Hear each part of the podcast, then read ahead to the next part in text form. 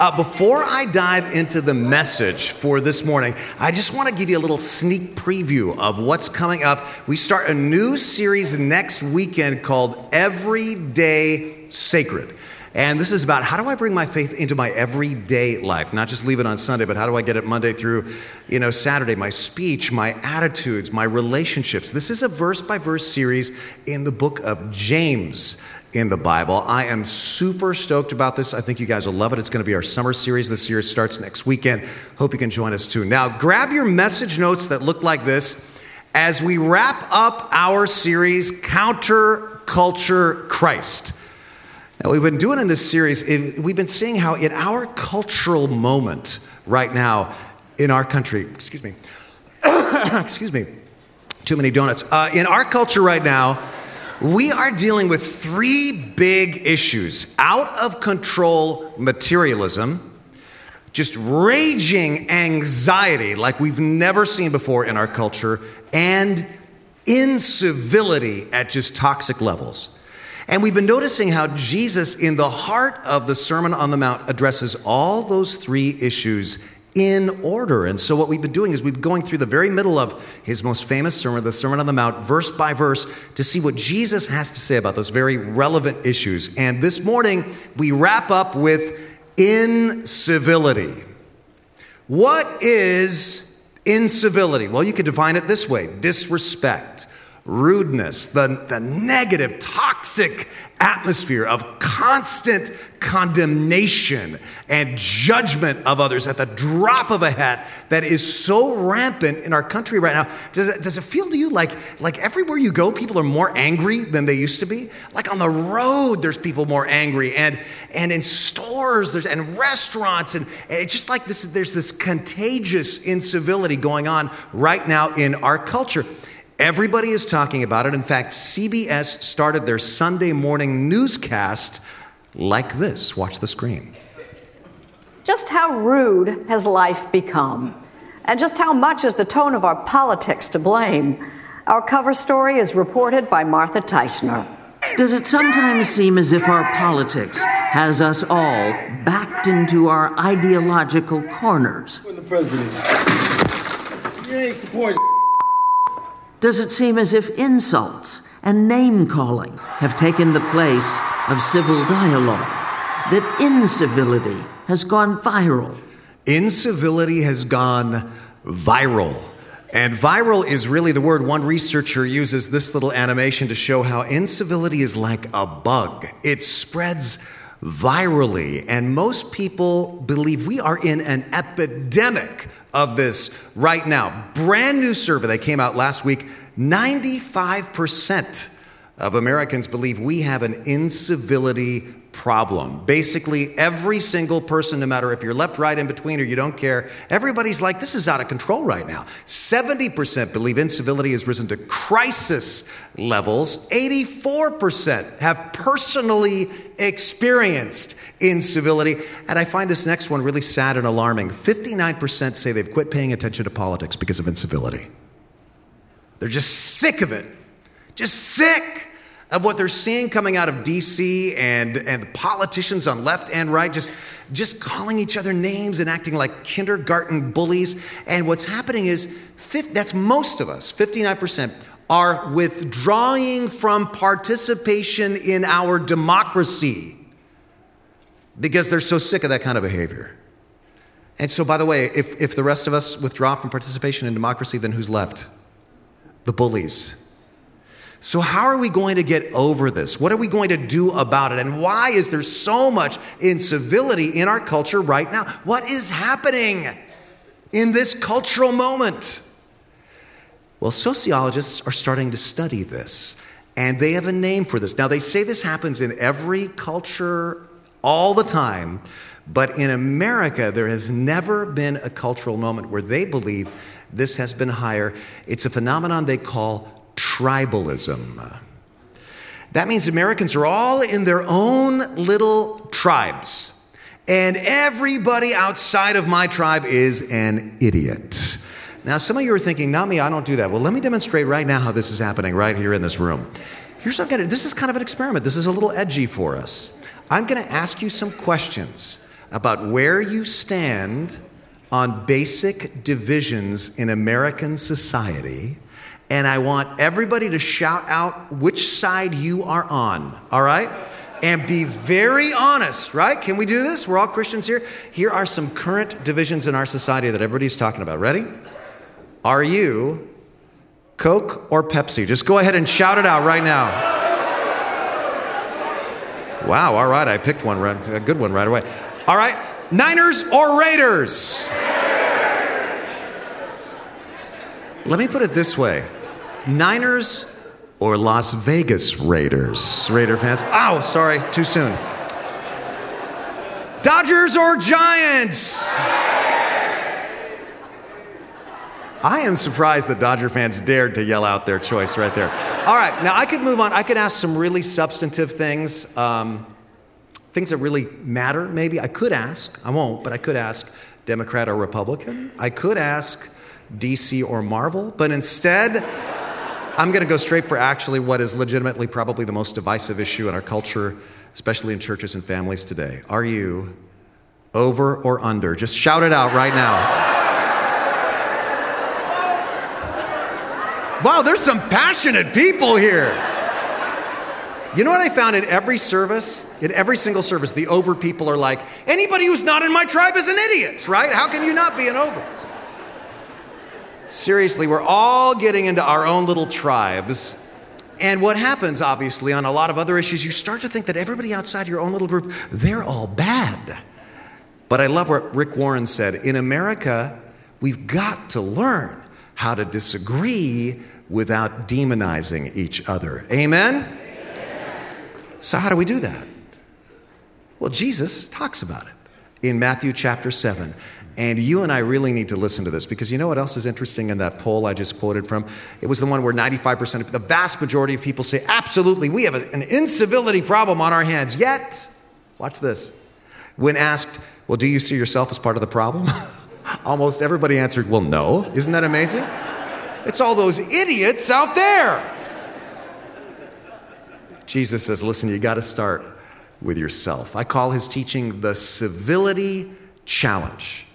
Because if you and I don't start with ourselves, then literally nothing is ever going to change on this issue. So he calls us to take a closer look at our own actions, our own attitudes, because incivility was actually tearing apart the society of Jesus Christ, too, if you know anything about the first century. So let's start with Matthew chapter 7, starting in verse 1, and let's read this out loud together, all right? Let me hear you. Here we go. Judge not, or you too will be judged. This is one of the most popular verses in the Bible, and it's also probably one of the most misused verses in the Bible. Everybody wants to approach this and interpret it from their own direction to make life easier on themselves. Like, I've heard people say, hey, the Bible says, judge not. So mind your own business. Do not tell me what's right or wrong. Do not tell me how to live my own life, mom and dad. Is that what Jesus meant here? Did he mean never critique, never discern, never correct anybody, never help somebody going astray? I don't think that's what Jesus meant. In fact, I'll say there are times that I need my sister and my brother in Christ to say, Renee, you are thinking wrong. You are doing wrong. You are saying wrong. All right? Now, Religious people misuse this verse too. In fact, it was interesting. I Googled sermons on this this past Monday when I wrote this sermon, and the vast majority of messages I found, I mean, it was like, I don't know, man, 80% of them were all about basically how it doesn't really mean don't judge. It doesn't really mean don't judge. Christians really should be judging. We should be telling all those bad people in the big bad world how bad they are because we stand for righteousness. And actually, I don't think that's what Jesus means here either. And I've also heard this verse used by, and this is probably the worst misapplication, unjust rulers and corrupt pastors and politicians and abusive husbands and fathers to say, don't, don't, don't protest against my actions because the Bible says don't judge. And that is definitely not what Jesus meant. So, what does this verse mean? Well, I think it's very straightforward, but let me use an object lesson to explain. I'm going to, put a picture on screen that's kind of a vintage object, and I want you to see if you can tell me what this is. Shout it out. This is a what? Very good. We've got some old school people. This is one of those old tape labelers. How many of you used to love these old tape labelers, right? When I was a kid, I could entertain myself eh? literally for hours with these things. I will never forget the very first time I borrowed one from a friend, and, and I borrowed like five of his tape rolls that would go in these things, and I used them all up. I was happy for, I literally labeled every single thing in my life. I started with the reason I borrowed it, the dividers in my school notebooks, you know, science, math, English. And then I went crazy as I realized all the labeling possibilities, it struck me everything in my life needs a label. I'll never lose anything again. I'll be neat from now on. So every drawer on my dresser got a label socks, underwear, like I might forget. And then each shelf on my bookshelf, Hardy Boys books go here, Charlie Brown books go over here. And then onto everything else in my room desk, chair, lamp, if anybody who didn't know me had toured our house, they would have thought I was an exchange student studying English because everything, light switch, it was all labeled in my room. But you know what? I think that is still one of the favorite things for most people to play with. It's very entertaining the label maker. We especially love to label people. You can't see those labels, but they're still there. He's a bad guy. She's weird. He's cool. And the labels we put on people early on when they're little, they tend to stick for life, for good or bad. You probably still remember labels that were put on you as a kid. You were a brain, you were a jock, you were an artist, a klutz, you were skinny, fatso, hyper. And the labels can still hurt, can't they? Well, here's what's really sad a lot of people see Christians as nothing but labelers. And they see church as a giant labeling society. We sit in here, and what we do, a lot of people perceive, is put labels on people. Those people out there, especially, they're sinful, they're worldly, they're unspiritual. And that perception that we sit around labeling people, that is a problem if we ever want to reach people. And you know what is an even worse problem than the perception that we are like that?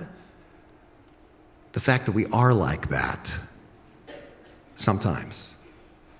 And that's the tendency that Jesus is addressing in this verse, kind of a personal or religious tribalism that leads to labeling those others out there. You size them up and you write them off. And I don't know about you, but I really need to hear this. Because although I, I really like to think of myself as not having a problem with this, as being like a non judgmental person, there are, there are times when I can be so self righteous and of course, we're always blind to how we label other people, but I do. And, and I mean, I'm going to take a risk and be very honest with you. The, the, the, people that I tend to label, I think I feel good about myself because it's not the kind of people that, that most Christians tend to label. I tend to label other Christians. If I'm honest, I tend to look, I tend to stereotype entire denominations.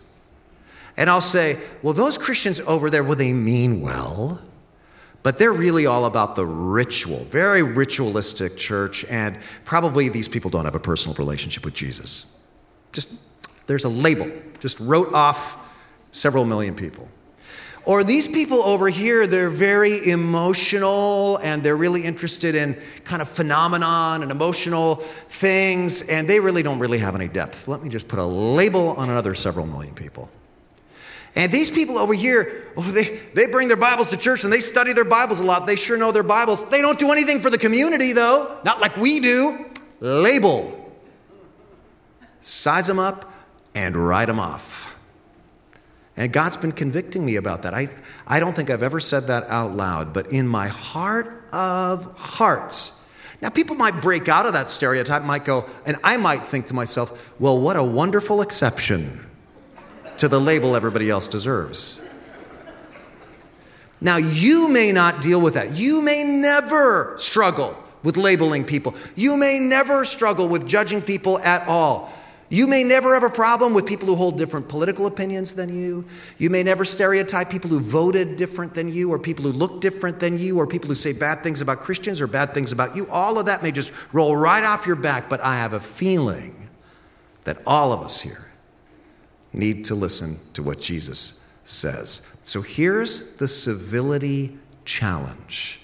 Before you judge, always filter your responses through these four principles. And I really want to challenge you to make this daily. So I made them rhyme, I made them spell out a word, I did everything I could to try to make these memorable. But also grab your message notes and, like, I want to challenge you to look over this outline every day and to try to consciously filter all your responses this week. Try it this week to see what a difference it might make. So you can, I, I made them spell out the word R I S E, rise so you can rise above the incivility fray.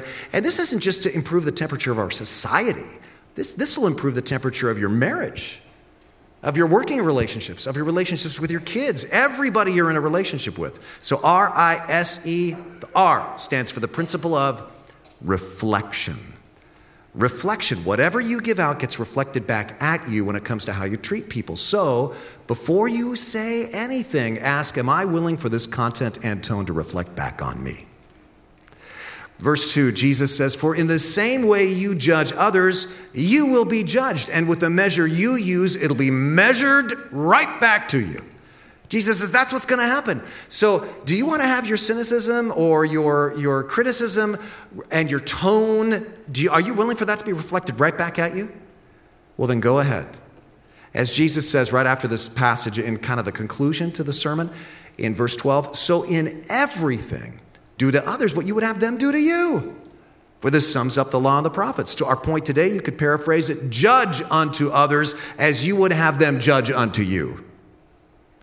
So just think about that for just a second.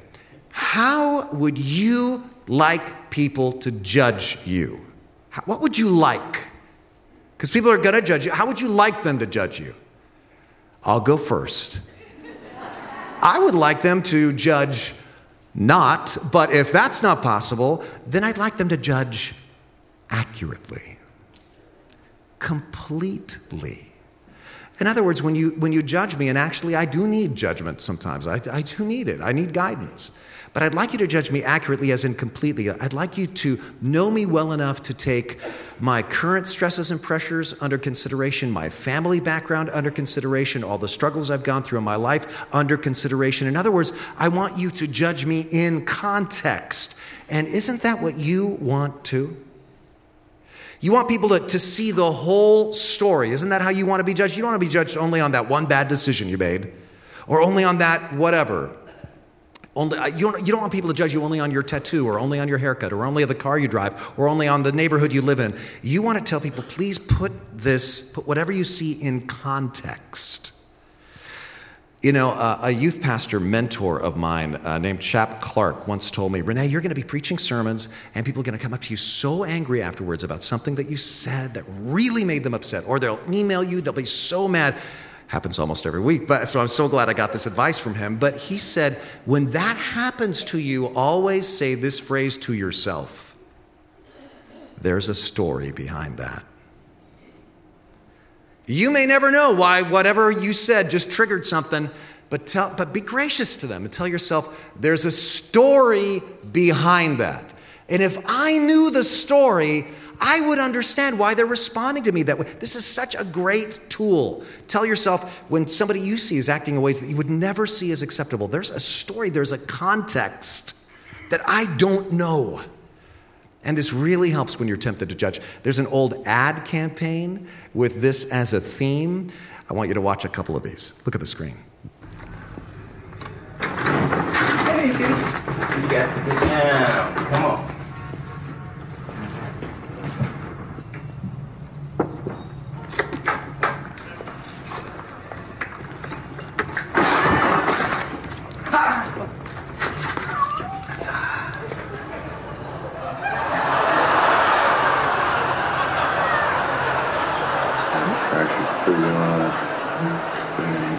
on Saturday, so I could be able to go home tomorrow.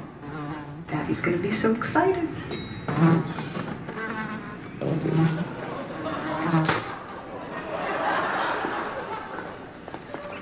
That killed him.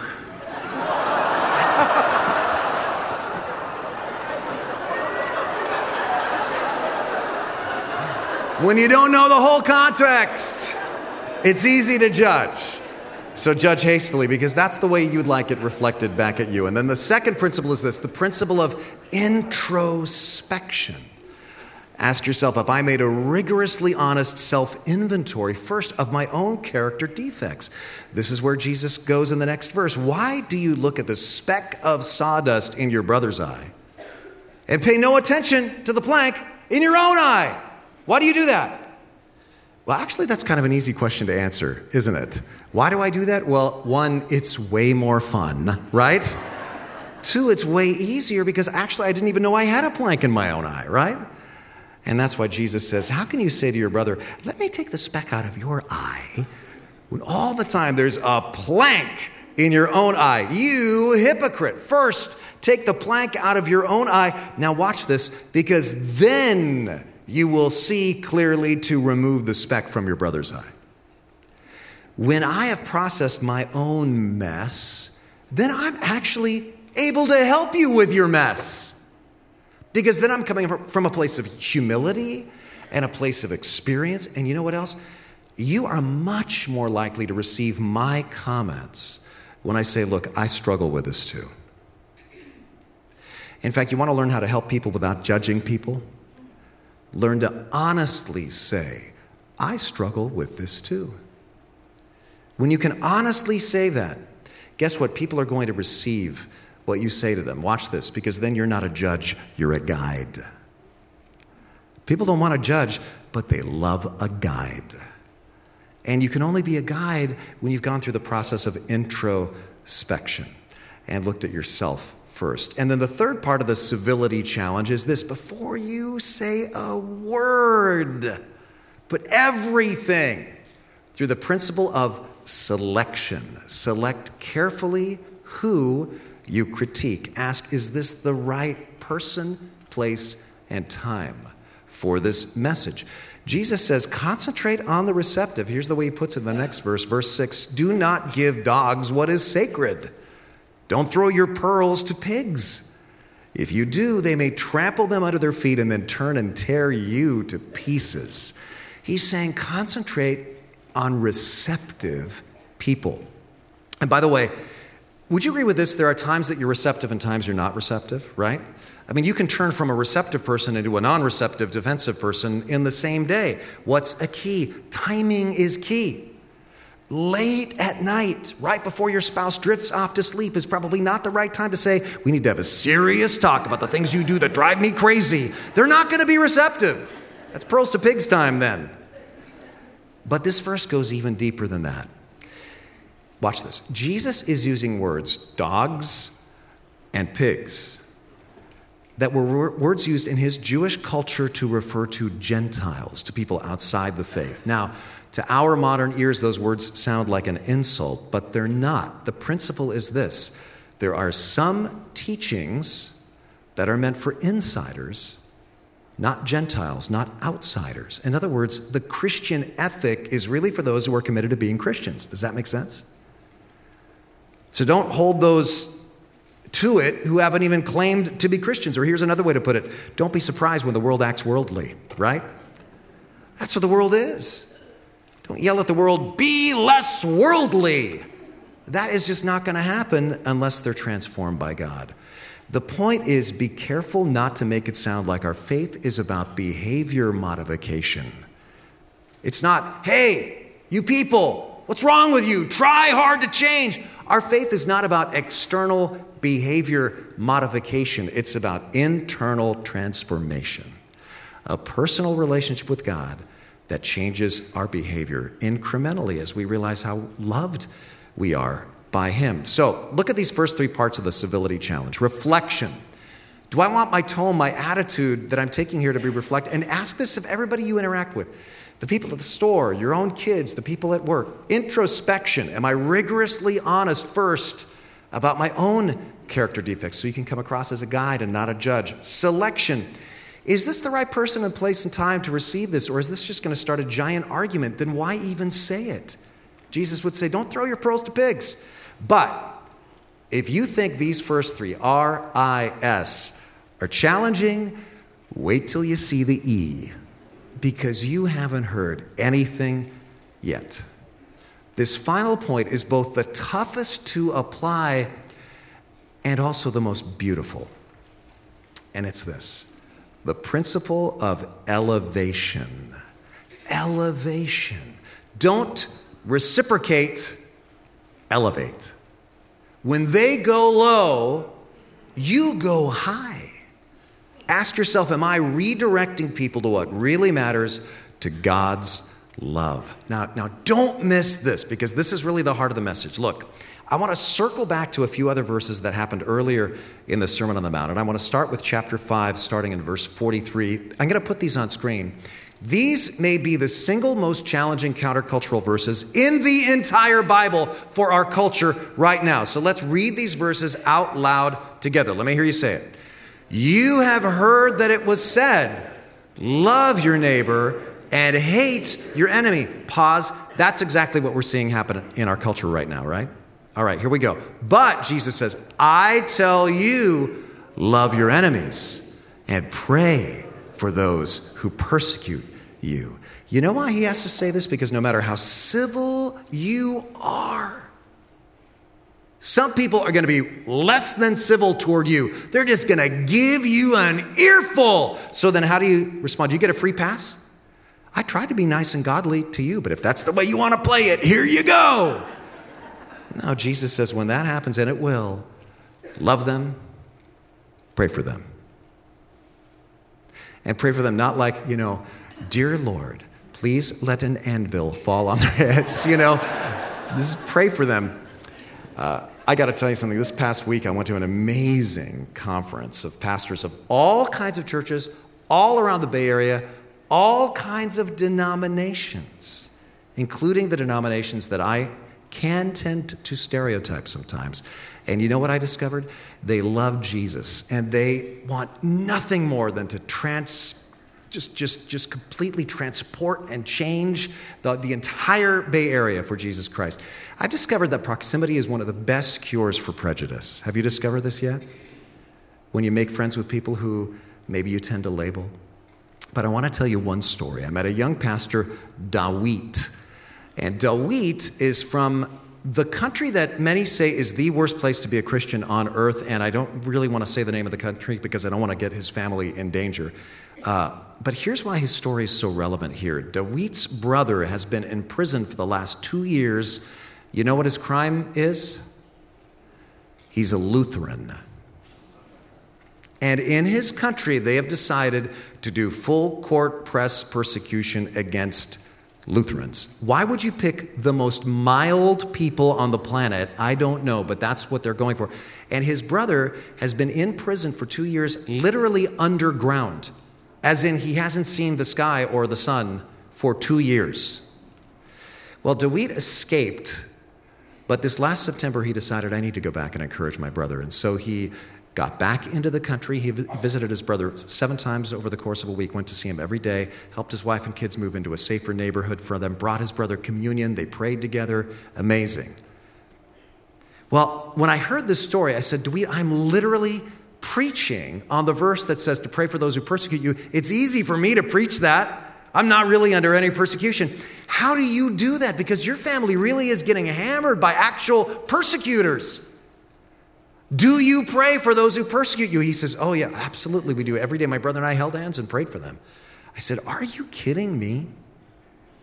What do you pray for them? He said, Well, they're getting old and they're going to die soon. And after what they've done to so many people, we fear that they will just receive the wrath of God when they die, and we don't want them to. And so he said, My brother and I pray for their souls. We pray that they will find God's salvation in Christ Jesus. Wow. I think that attitude is one reason, as you can tell, that we just, he just overflows with joy instead of bitterness. Because that's the way he's processing all these things that are happening to his family. The way his brother is, too. They're in the prison.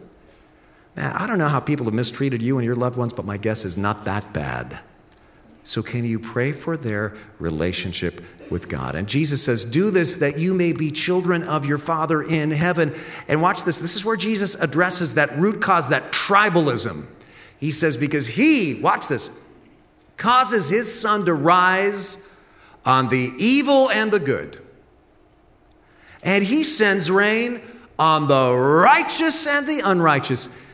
If you were God in some of your moods, would you do that? Wouldn't you withhold the sun if you could, or the rain if you could, from some people? But Jesus is saying, does God look at tribal boundaries? Does God look at human labels? Does God even gauge people on their righteousness quotient when He sends the sunshine and rain? No. So you be like that with your love and with your grace. God sends his rain and sunshine on people no matter what, their politics, no matter what their gender identity is, no matter what their religion is, no matter what their immigration status is, no matter how righteous or how evil they are. He lavishes his gracious gifts on them. Why? Because they are children of God, image bearers of God that God loves. And you and I have been given a mission to bring the message of grace just that indiscriminately to the world. Jesus says, You're the light of the world. So let your light shine before others that they may hear your good arguments. No, see your good deeds and glorify your Father in heaven. Look, he does not say, You are the moral policeman of the world, so go bust some bad people. He doesn't say, You are the judges of the world, so go pronounce your verdict. He says, You're the light of the world. You have a mission to shine a light, to focus glory toward your gracious Heavenly Father. And what this means is this don't settle for making a point instead of making a difference, which a lot of Christians do. It's always easier to make a point than to make a difference, always. Making a difference actually takes longer, it costs more, but that's the way the world is changed. And the best way to make a long term difference in this world is to introduce people to this God. These verses aren't in your notes, but the God who loved the world, the whole world with no exceptions, so much that he gave his one and only Son so that whoever, whoever, no exceptions, believes in him should not perish but have everlasting life. Everybody knows that verse, John 3:16. Do you know the next one? For God did not send his son into the world to con- Listen, let's read this out loud together. Would you read this with me? For God did not send his son into the world to condemn the world, but to save the world through him. If God, the only being in the universe who actually has the right to condemn, did not send his son into the world to condemn, but to save. How in the world are we communicating that idea by condemning anybody? Right? And here's where it gets so personal for me. You know what is both the biggest obstacle to people coming to faith in this God, and yet also the biggest help, depending on, on how we relate to one another, the church. Because there's a lot of people who expect the church to just be a giant labeling society and not even getting along with other people, just, just splitting church splits all the time. But when they see this, when they see that a church is not focusing on our differences, we've got all kinds of different politics here, but we focus on the point of the Venn diagram where we overlap. We may disagree on a lot, but where do we overlap our faith in Jesus Christ? That is so powerful. You know, I'll tell you something that kind of drives me crazy. In fact, I just heard it this weekend. Somebody said, I don't know if I can go back to my small group. Why? Well, there's this one guy in my small group who always brings up politics. And you know what? I've heard this about people on the left and the right, so I'm not picking on any party here. But in his particular group, it was one guy who had a certain political opinion about stuff that's going on in DC. And, and he said he just brings it up at every small group, and it's, you know, he like makes it sound like if we don't agree with him, then, then uh, we're not good Christians. This drives me bananas as your pastor. Because what church is supposed to be like, what Jesus came to create, is a body where there's all kinds of disagreement and distinction, politically and socially and in every other way, ethnically, racially. But there's commonality about our love for Jesus and how Jesus loves us and how we want to build his kingdom. In fact, think of this when Jesus set up his team of 12, he deliberately chose Matthew the tax collector who was, who was absolutely in league with the Roman Empire, and Simon the Zealot, who absolutely wanted to throw over the Roman Empire. If you know anything about first century politics, you could not find two people who held political views that were more extreme than those two, and Jesus deliberately picks them for his team. Why? Because it glorifies God when people who are that different focus on building the kingdom of God together. And when our culture sees what's happening in a church not as a homogenous label making machine, but as people who are not all the same, but unite around Jesus, that is so countercultural these days that people, in fact, I think this moment culturally, where there's so much incivility, this can be the church's finest hour. Because people can look at us and what they're longing for is some place, some family where people are respected for their different political opinions on a variety of things. And they can discuss those things as kind of interesting discussions, but they all know what really matters is how much God loves us and how much we love God and how much we want to advance the kingdom. Man, that is powerful because that's what people long for. There's so many people just sick of feeling like the only place I'm safe is, is my own little tribe where every single opinion is the same.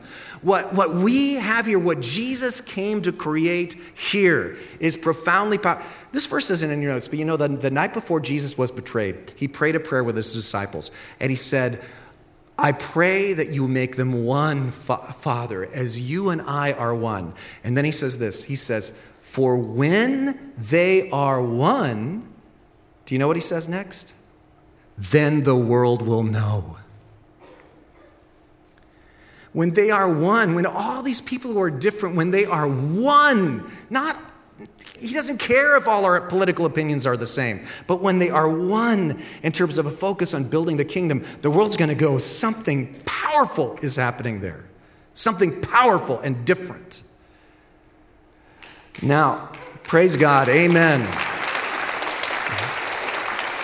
Now, I suspect some of you are thinking, and I, I want to wrap up with this because I hear this a lot these days. Hey, polite people don't change the world. Don't they? I want to go back even earlier in the Sermon on the Mount. Jesus says this Blessed are the what? The meek, for they will inherit the earth. Blessed are the what?